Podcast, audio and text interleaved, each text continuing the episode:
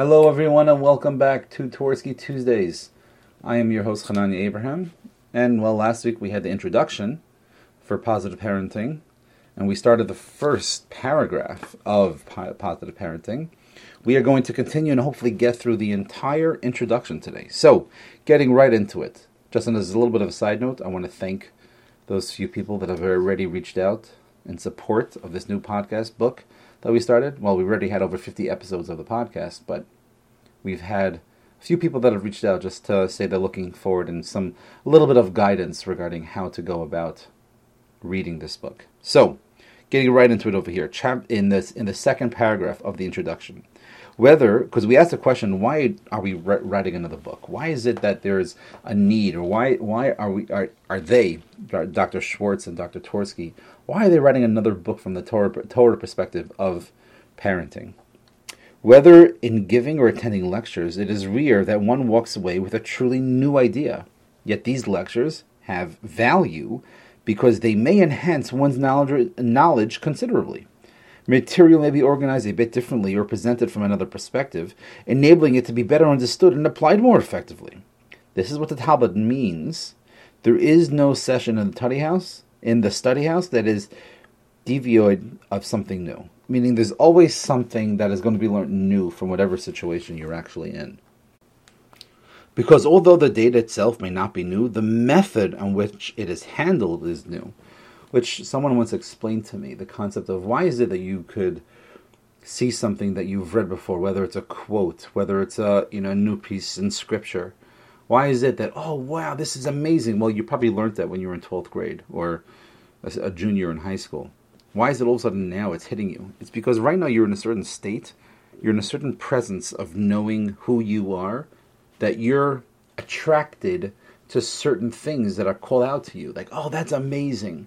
But that that's inspirational to me. This type of food, depending on how old you are, how young you are, what's happening in your life, you'll want and be, to be have different things in different situations. So I think that's what he's saying over here. Then in the house of study itself, in the in the bate midrashim and in the synagogues, there's nothing new learnt. But at the same time, there's always going to be something new learnt. While there is no assurance of a new book, regardless of how well the subject is covered, that it will resolve the many difficult problems of parenting, there is no question that both parents and children can help us from whatever source possible. Cultural and social uh, changes have made the tasks both of parenting and of growing up incredibly more difficult. Just in the past few decades, many volumes, at least in the secular world, have fallen by the wayside. Concepts of moral right and wrong have undergone revolutionary changes. Respect for authority of all kinds have disintegrated. Governments at all levels are virtually powerless over crime. Young people are trapped in alcoholism and drug addiction. And I don't know exactly when this book was written, but I would say behavioral addictions and, and online pornography, internet would be a part of that as well. Young people are trapped in the media, bombarded, both young and old, with, uh, with unspeakable violence and inappropriate interests the Torah world has tried in various ways to circle the wagons, to insulate itself from these demoralizing forces, but the fact is that none of the defenses are impermeable. Excuse the noises here. This is my neighbor uh, that is doing a little bit of work, but we will persevere the same way we should be doing with parenting as well.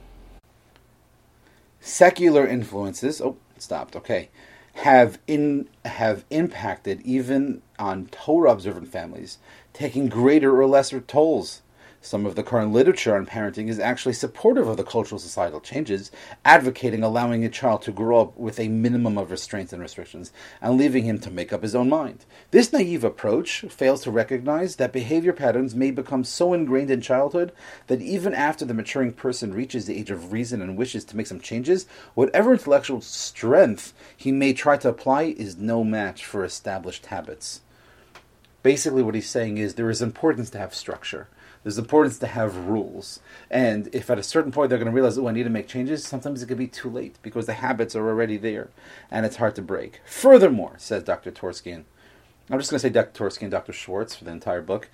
Um, hopefully, I will be forgiven by all those that are taking offense to that. Furthermore, there is a plethora of parenting concepts that are mutually contradicting, all the way from advocating firm discipline to broad permissiveness, with each authority implying that deviation from this particular course may result in the child becoming neurotic. The well read parent may be confused by this cacophony, cacophony, love that word, of voices and may develop an inconsistent approach. I feel like Dr. Twersky has used that word before, but I'm very up his his, his alley for Latin language.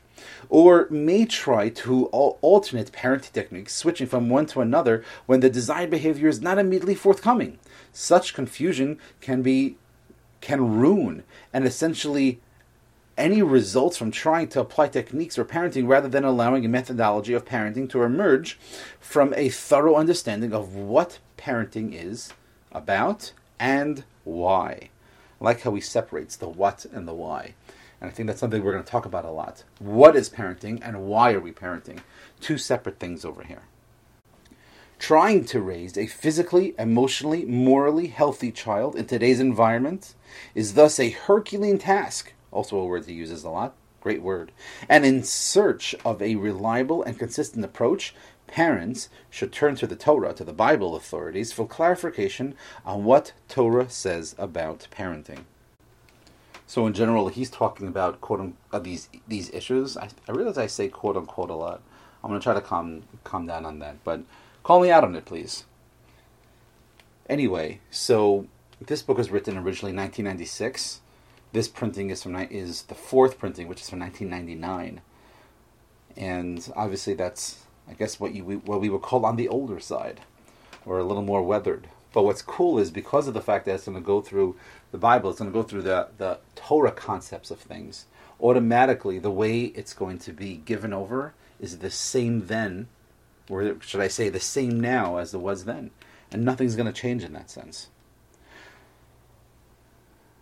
So, uh, just a last, sentence here. Parents should turn to the Torah authorities for clarification of what Torah says about parenting. This is certainly a wise step, but the desired solutions may not be readily forthcoming. The Torah and its wisdom are so vast that a rabbi may exponentially learned, be learned and authoritative in many areas, but will not necessarily be, uh, be able to exert in what the Torah teaches about practical aspects of child behavior. The solutions of such problems are surely to be found in Torah literature, as it says in Ethics of Our Fathers. Review it, referring to the Bible, and review it again, for everything is within. That is in the fifth chapter, in the 25th, uh, in, the, in the 26th chapter of the fifth part. But in general, the concept of everything is there, so you just have to go it over and over. But not every sage has translated them into practical application. While there may not be specific instructions in Torah literature about what to do if a child refuses to go to school, lies, or throws tantrums, there are healthy concepts of parenting which can result in a home environment that will minimal, uh, minimize the incidence of such problems and make the parents more capable of dealing with them effectively. There are some specific problems with which rabbis may not be familiar. Not when I say rabbis here, obviously referring to Orthodox Jews, which is what this book was written for, but this podcast is hopefully reaching a little bit more than that. So when we say rabbis here, we mean all clergymen, all people that are in a authoritative religious wear the authoritative religious hat it's complex. Children are complex. It's not easy to just say, okay, well, look here, and we know exactly what to do. It's more than that. Every child is different. Every case is different. And no two people that have an anxiety are going through it the same. No two kids that, are, that would be diagnosed, and hopefully doesn't happen often, with oppositional defiant disorder, ODD, which we'll hopefully get a chance to talk about more, they're not the same. Their dynamics, the biosocial makeup of things, which again, we'll also get to what that means. But long story of what, long story short of what biosocial is, you have the biology of the person and you have the psychosocial part of the person. The biology is, the, is the, their genetic makeup, and you have their environment. So the biosocial theory of things changes on every person, every year, every child in the house, let alone different houses. So you can have two people that have the same exact diagnosis, same exact ages, maybe even birthdays, but their homes are completely different. And honestly, you could have two t- cases of two 10 year old males that have the same siblings, the same ages, same parents. Maybe both parents are even. They each marry twins, each of the parents. So you could be literally from the same family, but at the same time, it's still different because everybody's genetic makeup is different. So automatically, the way we're going to think about it is is different. But going back over here, I know I digressed a little bit. There are some specific problems in which clergy or rabbis may not be familiar. In the past, it was given that alcoholism and drug and drug abuse, in parentheses here, even of prescription and over-the-counter drugs, were not Jewish problems with the understandable result that most rabbis have not dealt with these problems. Times have changed, however, and Jews are no longer immune to the dangers of alcohol, cocaine, heroin, marijuana, and prescription drugs. And being that we are in 2021 22, I guess we can even say that there are even more things that we can add, add to that list. I don't know why I addressed said 22. I have no interest in fast forwarding a year but we are in 2021. We could add a lot more things to the list after uh, prescription drugs. Although the media is inundated with cases of spousal abuse, the problem as a whole is still largely covered amongst the observant families, which is so interesting because he has Rabbi Twersky has two books that he talks about um, abuse. Um, one of them I have here. I am so confused. Uh, I am so confused. Am I being abused? And another one is uh, I think it's called A Shame Borne in Silence, I think, remember correctly. Um, maybe one day we'll get a chance to, get to those books. But those two books I know deal a lot about spousal abuse.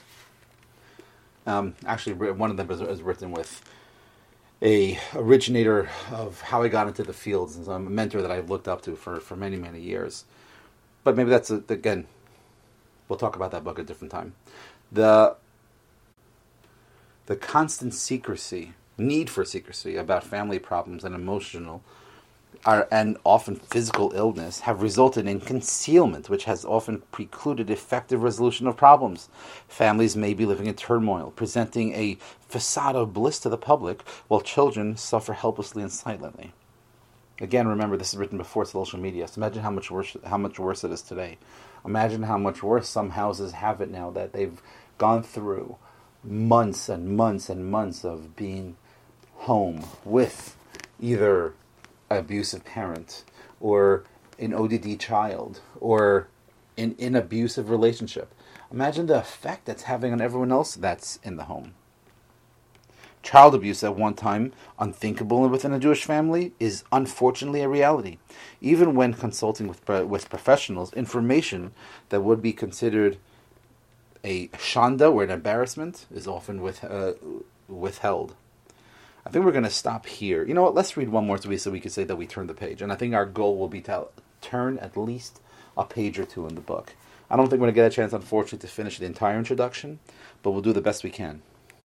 While parents are certainly concerned about their child's welfare, the cultural tendency towards concealment may be so great that it may actually overwhelm their considerations for a child. In sharp contrast to the frequent recourse which parents may have to physicians for treating any physical problems the child may, uh, may manifest, they ignore psychological symptoms. This may be at the conscious or unconscious level. Either the quote unquote Shanda complex renders them obvious to these problems, or they consciously set it aside, deceiving themselves with rationalizations such as, it really isn't that bad. It's a phase. It'll go away by itself. While there are indeed symptoms that are transitory and disappear spontaneously. There are others that are more permanent. And consultation with someone who has expertise to distinguish the two is vital. I'm adding the word vital. That's not what he says. He says the word necessary. But as a therapist, I could say the word vital. I think it's a very, very important part over here. So we're going to stop over here talking about the concept of when to go ahead and seek a professional and stuff. And hopefully next time we will God willing, be able to finish the introduction for positive parenting, developing your child's potential. Thank you so, so, so much for joining me on this podcast. I'm looking forward to growth together with all of you.